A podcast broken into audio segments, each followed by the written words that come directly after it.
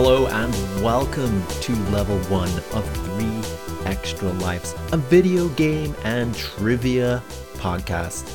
My name is Tom Knight and welcome. This is the first ever episode. I'm really glad to have you here. I hope you checked out the little press start episode that I pushed just before this, telling you a little bit more about what I hope to achieve with the show, what the show is going to be about. Should definitely check that out if you haven't, so you can understand what this show is going to be about. Or you could just not do that and you could just listen to this episode and make your own mind up. Before I get started into my segments, I'd really love to encourage you to go give Three Extra Lives a like on Facebook or a follow on Twitter. You can keep updated with everything that's going to be happening with the show. You can leave feedback. You can tell me I'm doing things wrong, I'm doing things right. I'd really appreciate if you could do that. And yeah, let's let's get into this. Let's start Three Extra Lives. So my first ever segment on Three Extra Lives, it's gonna be about a very famous wizard. Do you know what wizard it is? Harry Potter! That's right, Harry Potter. Because we've all got a bit of Potter inside of us somewhere. You, you might not know it yet, but you do. Anyway, why do I bring up Harry Potter? It's because we are getting a mobile Harry Potter game.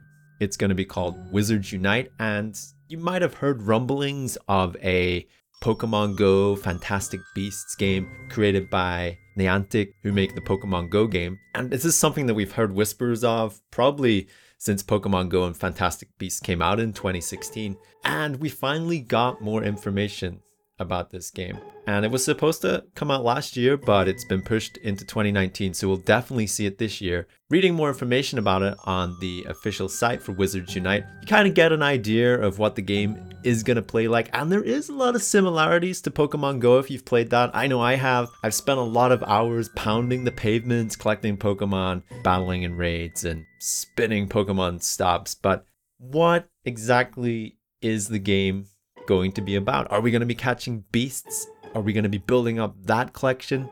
No, I think that's something I expected the game to be. That we were going to be out there collecting the various beasts that Newt Scamander does when he's got his magical suitcase full of wondrous creatures. But no, this is going to be focusing on something called the Calamity.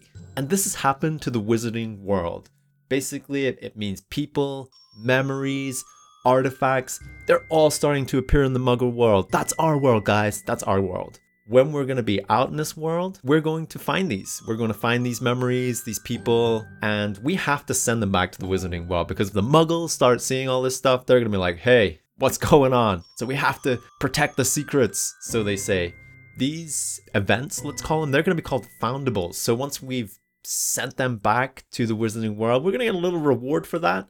But to do that, we need to cast magic. And to cast magic, we need spell energy, of course, obviously. To collect spell energy, we need to eat and drink. And we can do that at various inns and locations. You know, think Pokestops where you spin and you get some Pokeballs. This is going to be where we visit certain locations and we can replenish that energy so we can cast spells so we continue to locate these foundables and send them back to where they belong.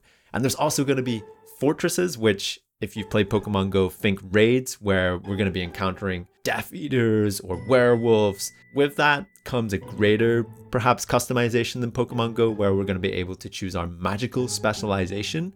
And perhaps it's going to be a bit more RPG elements that we haven't seen in Pokemon Go. And I, for one, am hoping there is a bit more depth to this game compared to Pokemon Go. I I still love Pokemon Go. I still play it, but I think if I'm to maybe play Wizards Unite, that I need something extra, something a bit different that plays a bit different that isn't just that complete reskin.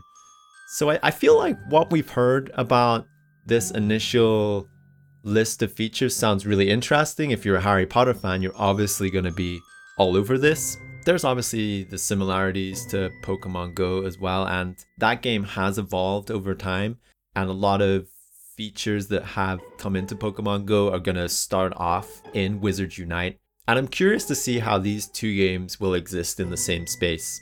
because obviously Pokemon Go fans, Harry Potter fans, there's people that are dedicated to both of those causes. And if the games aren't too different, then I can see perhaps people not really wanting to switch, been a devout player all these years. But it's also going to open up a new portal to people that haven't been invested in Pokemon Go, but they do have a big interest in Harry Potter. So just that dynamic alone will be fascinating to see how it all plays out. Anyway, trivia time. To end this segment, I want you to name the shabby inn which serves as an entrance to Diagon Alley.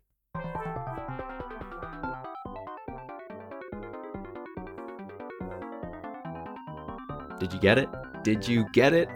It was the Leaky Cauldron, of course.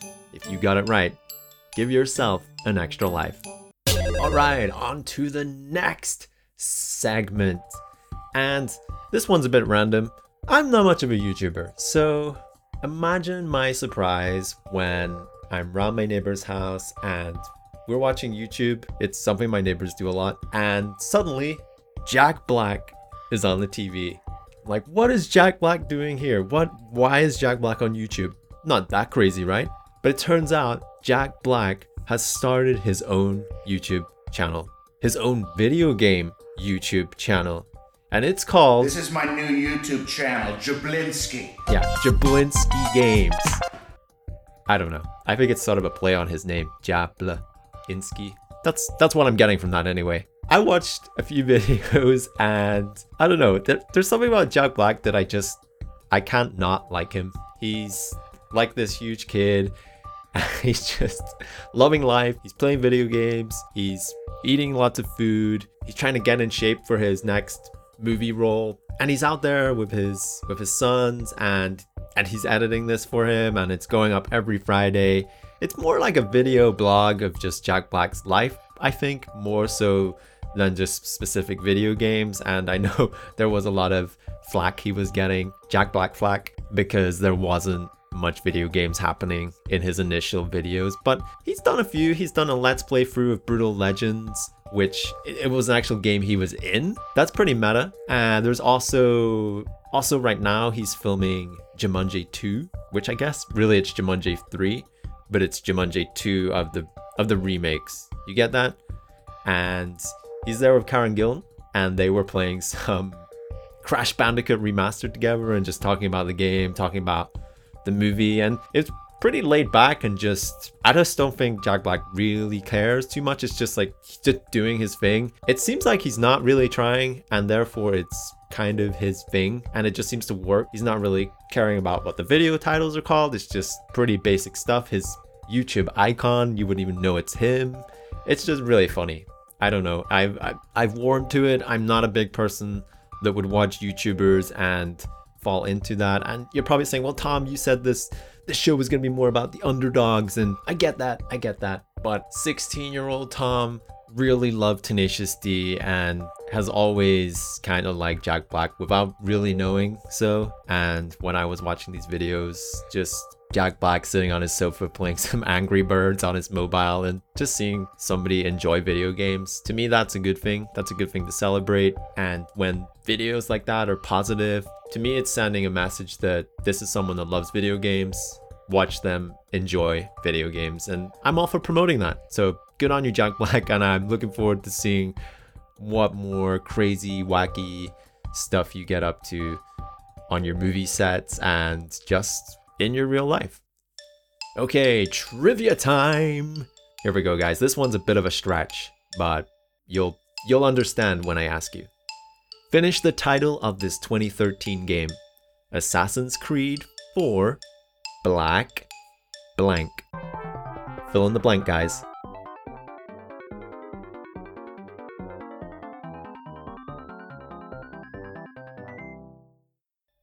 The answer, of course, was Flag. Assassin's Creed 4, Black Flag, Black Jack, Black Jack, Jack Black. Did you see what I did there? Yeah, okay. Let's move on to the final segment of the level. And we, I say we, I say I, I'm talking about No Man's Sky. Or should I say Every Man's Sky now, because we've had a update from creator Sean Murray from Hello Games, and he's saying that this summer we are going to have three updates for No Man's Sky, but instead of three updates, it's just going to be one major update, and it's called No Man's Sky Beyond. So we don't know too much about this yet, but what we do know is the first part of that huge update is going to be something called No Man's Sky Online. And this is going to include a radical new social and multiplayer experience which empowers players everywhere in the universe to meet and play together. That's a pretty big statement right there. That's that's getting me all excited inside uh, to hear that. I've played a lot of No Man's Sky since I didn't play it on launch, and obviously there was the the drama surrounding the launch. There was a lot of unrest about the launch, and I fully understand the implications of everything that happened with that. However, that was three years ago, again, 2016. A lot of stuff seemed to happen that year. But since then, we've had the Atlas Rises update in 2017, which is the time I came into the game, and I thought at that point they had turned a lot of the things around by then after a year. Obviously, last year we had the next update, which included multiplayer aspects, and now we're going to be moving on into a No Man's Sky online. Sean Murray is saying that this is not going to be an MMO. This is not going to be something where you're going to have to subscribe to. You're not going to need to pay for microtransactions. It's something Hello Games have continually stated since the game launched. And I think they obviously know that they wronged a lot of people on launch and they've worked really hard to turn this around. And I think we are, and we've probably been at that point for a while now where we can say, look, they messed up. They messed up on launch, but look how much work they're putting into this game. They're not asking for anything. They're dedicated to this game. It's obviously a huge passion project for Sean Murray and his team. And I really appreciate what they've done to turn this game around. And so, No Man's Sky Online, this is intriguing to me because obviously, No Man's Sky is a procedurally generated universe. It's a massive, massive thing that you can't even put into words, really, how big this game is with regards to solar systems and planets. There's just so much that it's even stated that if you played this game from now until forever, you probably wouldn't uncover everything, you wouldn't see everything. It's just such a grand scale of everything.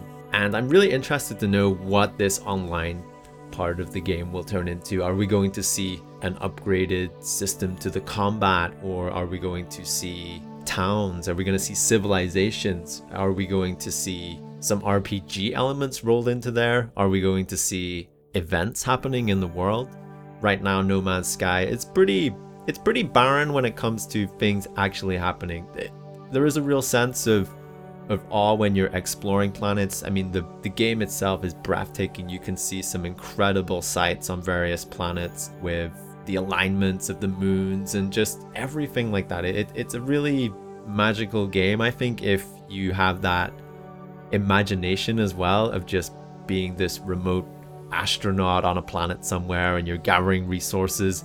Maybe you're building a base, but the whole online aspect could totally change that. And I'm not saying that is something that could change for the better as well, because I know there's people out there that enjoy that solo aspect of just being by themselves and building their base and just surviving alone. But at the same time, part of me is really excited to know that could we play this online? Could we be at a stage where we're exploring procedurally generated caves and suddenly monsters appear and they've revamped the combat system and we're going in there and we're exploring a dungeon that's never been explored before and we don't even know the layout, we don't know the creatures, we don't know what is actually in there, and we don't know what rewards are in there as well. Things like that really excite me when it comes to talking about No Man's Sky because I know they have this element of procedural generation.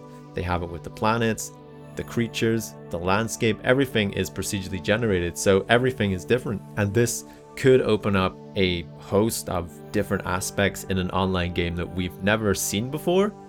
Because these days, if you play an MMO, even though this isn't going to be an MMO, you generally know how to play the game. You go to uh, a dungeon and you know what enemies are going to be there, you know how that's going to play out, you can read a guide. But if this was to go the way in No Man's Sky, everywhere you went would be different.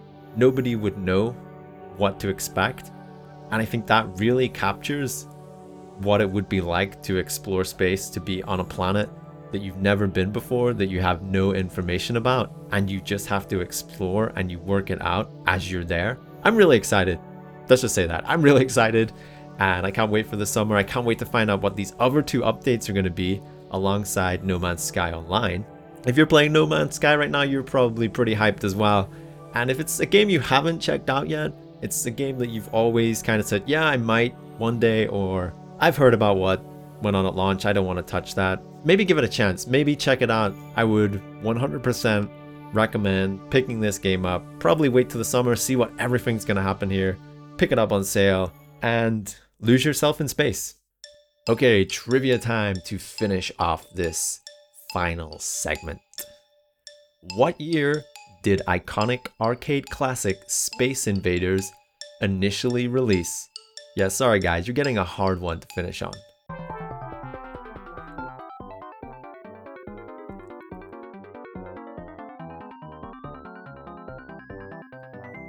And the year was 1978.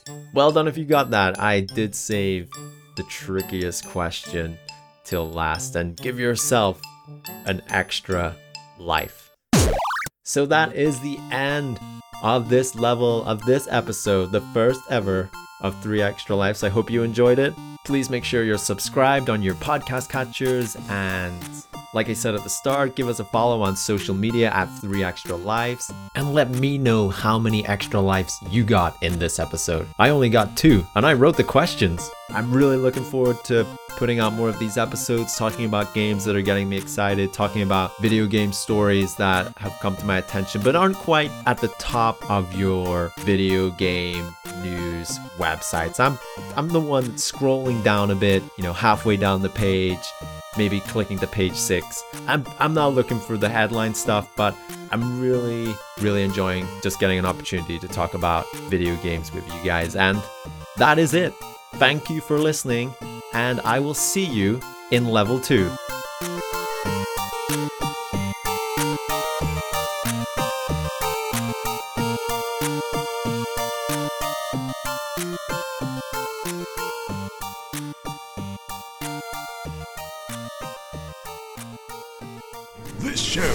To you by Dragon Powered Studio. Find more at dragonpoweredstudio.com.